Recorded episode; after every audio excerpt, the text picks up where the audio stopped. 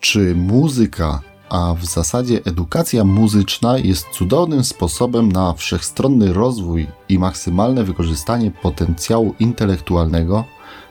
Według obiegowej opinii tak. Można też odnaleźć wiele materiałów w internecie w większym lub mniejszym stopniu zachwalające edukację muzyczną i wymieniające korzyści z niej płynące. Oczywiście temat ten był wielokrotnie obiektem badań naukowych i właśnie w tym odcinku odnosząc się do nich i rzetelnych faktów sprawdzę w jakim stopniu muzyka i edukacja muzyczna ma wpływ na nasz rozwój i zdolności psychofizyczne. To jest podcast Muzyczne Fascynacje. Edukacja muzyczna. Cudowny sposób na wszechstronny rozwój.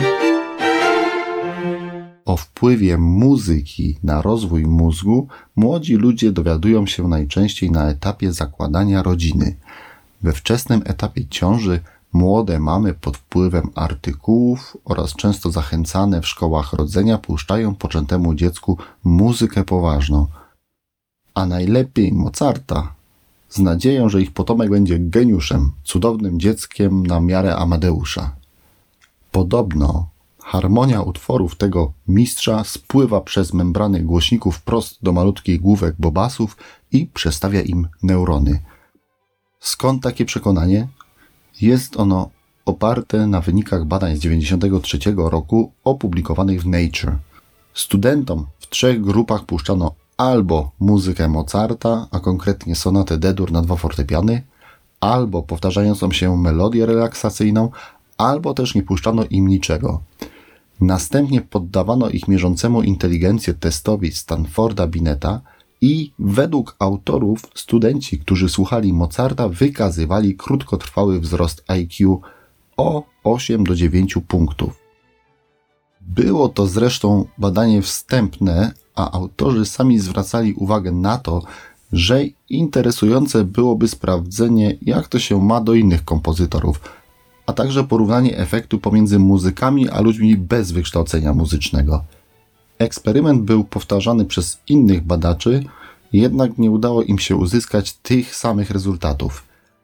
Autorka tego badania broniła wielokrotnie swoich wyników, twierdząc, że nigdy nie mówiła, że słuchanie Mozarta zwiększa inteligencję, a jedynie, że krótkotrwale wzmacnia pewne zdolności kognitywne, czyli taką umiejętność do skutecznego myślenia, do wykorzystywania wiedzy w różnych sytuacjach.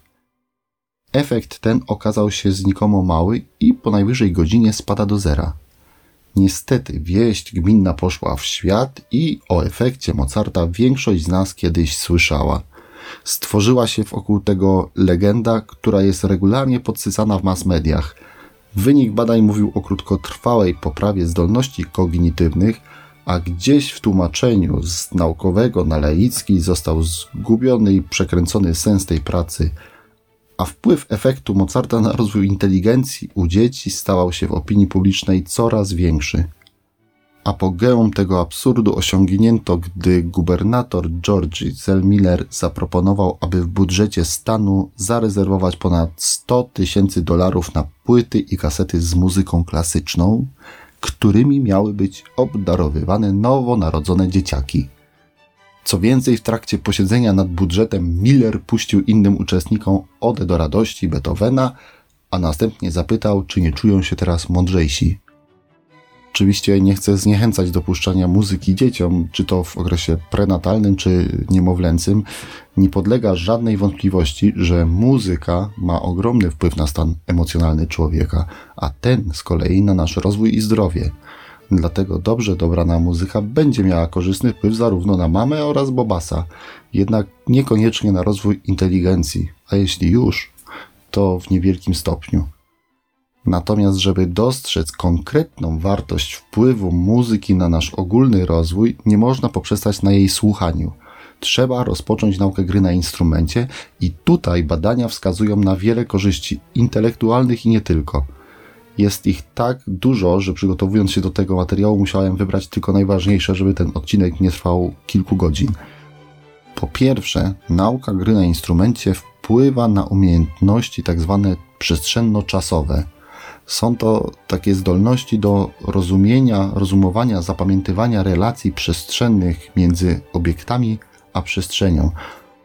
Badania na ten temat przeprowadzono na grupie dzieci w wieku przedszkolnym od 3 do 4 lat.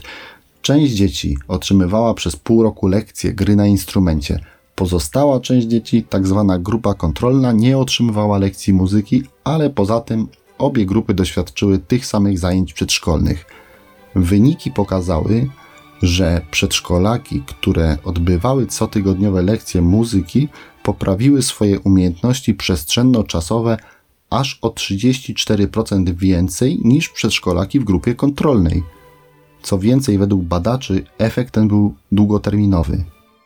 W innym badaniu naukowcy Studium Rozwoju Człowieka na Uniwersytecie w Brown odkryli, że edukacja muzyczna pozytywnie wpływa na umiejętności matematyczne i naukę czytania. Badania były przeprowadzone na dzieciach pierwszej i drugiej klasy. Po zaledwie siedmiu miesiącach specjalistycznego szkolenia muzycznego, polegającego jedynie na zabawach rytmicznych oraz śpiewaniu, dzieci radziły sobie tak samo lub lepiej w czytaniu niż ich rówieśnicy z grupy kontrolnej, a z matematyki osiągnęły ten sam wynik, mimo że zaczęły nieco za nimi. Badacze uważają, że taki wzrost jest po części dlatego, że muzyka pomaga dzieciom zrozumieć takie pojęcia jak linie liczbowe i przypuszczają, że podczas nauki gry na instrumencie postęp jest znacznie większy. Badania dowiodły również, że rozpoczęcie edukacji muzycznej przed siódmym rokiem życia jest skorelowane z uplastycznieniem mózgu oraz z większym wzrostem w niektórych obszarach mózgu. Na przykład badacze w Niemczech za pomocą rezonansu magnetycznego zbadali u 60 pacjentów strukturę mózgu zwaną planum temporale. Połowa z nich była profesjonalnymi muzykami, pozostali nie mieli nic z muzyką wspólnego i okazało się, że u muzyków planum temporale wykazało szczególną asymetrię, zwłaszcza u muzyków obdarzonych słuchem absolutnym, gdzie było dwa razy większe. A do czego jest nam potrzebne planum temporale? Planum temporale jest to struktura mózgu, która kiedy jest pozbawiona asymetrii, kojarzona jest z takimi chorobami jak dysleksja czy choroby psychiczne – ale bierze też udział w innych procesach mózgowych. Przede wszystkim w dużej mierze odpowiada za postrzeganie mowy i dźwięków. Odkryto, że osoby posiadające wyraźną asymetrię tego regionu mózgu zdecydowanie lepiej radzą sobie w zadaniach językowych.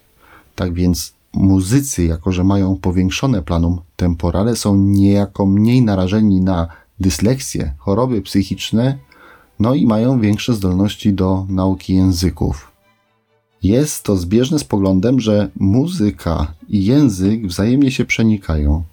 Muzyka jest rodzajem języka, a język mówiony jest rodzajem muzyki. Muzyka i potrzeba muzykowania jest wrodzoną cechą każdego dziecka, podobnie jak język. Rytmy w muzyce są niezbędne dla mowy i języka, który odgrywa integralną rolę w czytaniu ze zrozumieniem. Zatem język i muzyka mają wiele wspólnych cech i elementów. Wymagają od dziecka słyszenia, interpretowania różnic między dźwiękami i kształtami. Świadomość fonologiczna, fonemiczna, płynność są niezbędne w rozwoju zarówno języka, jak i muzyki. Dlatego nauka śpiewania, tworzenia muzyki, gry na instrumentach w znacznym stopniu pomaga w rozwoju języka. Buduje słownictwo, uwrażliwia na dźwięk mowy i powinna być komplementarnym składnikiem nauki języka mówionego.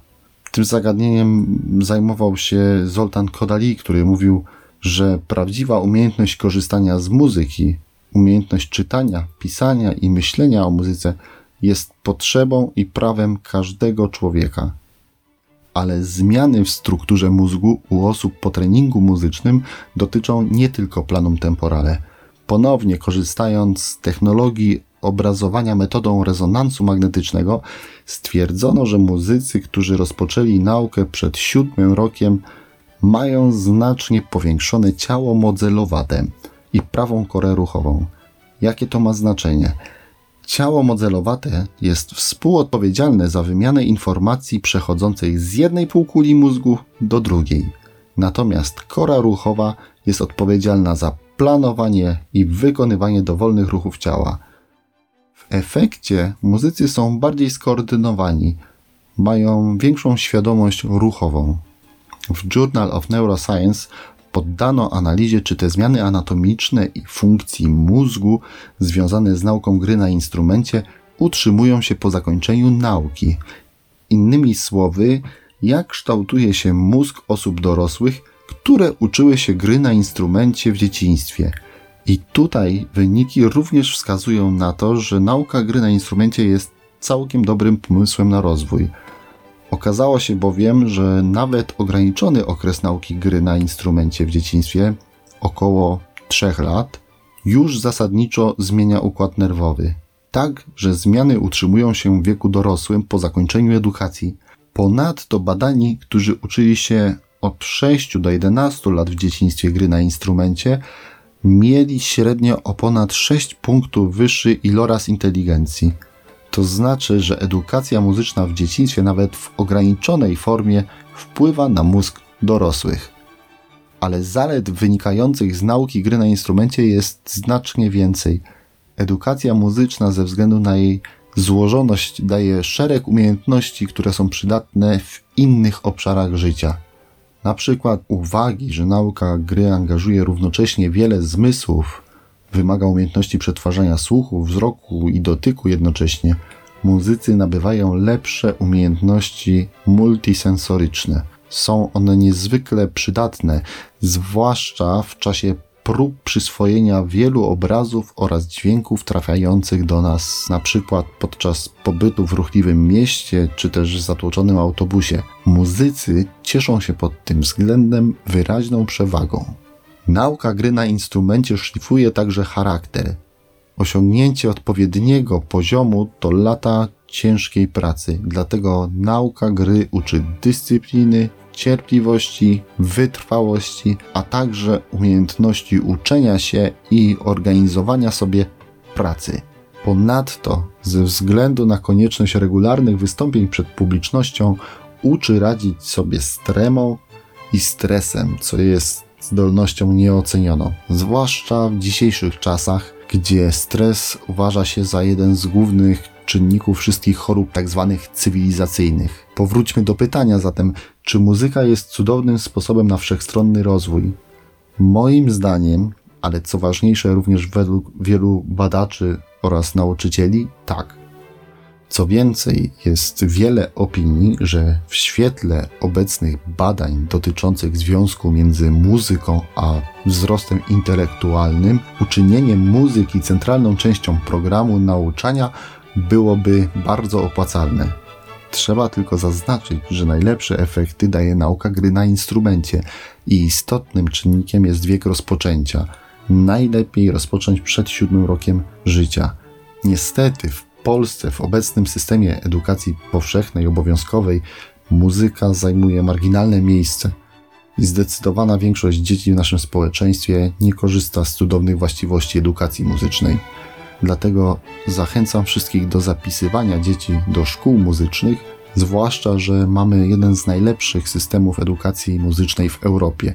I nie zawsze trzeba to traktować jako wybór drogi życiowej, ale przede wszystkim jako inwestycję w ogólny rozwój. To był podcast Muzyczne Fascynacje. Edukacja muzyczna. Cudowny sposób na wszechstronny rozwój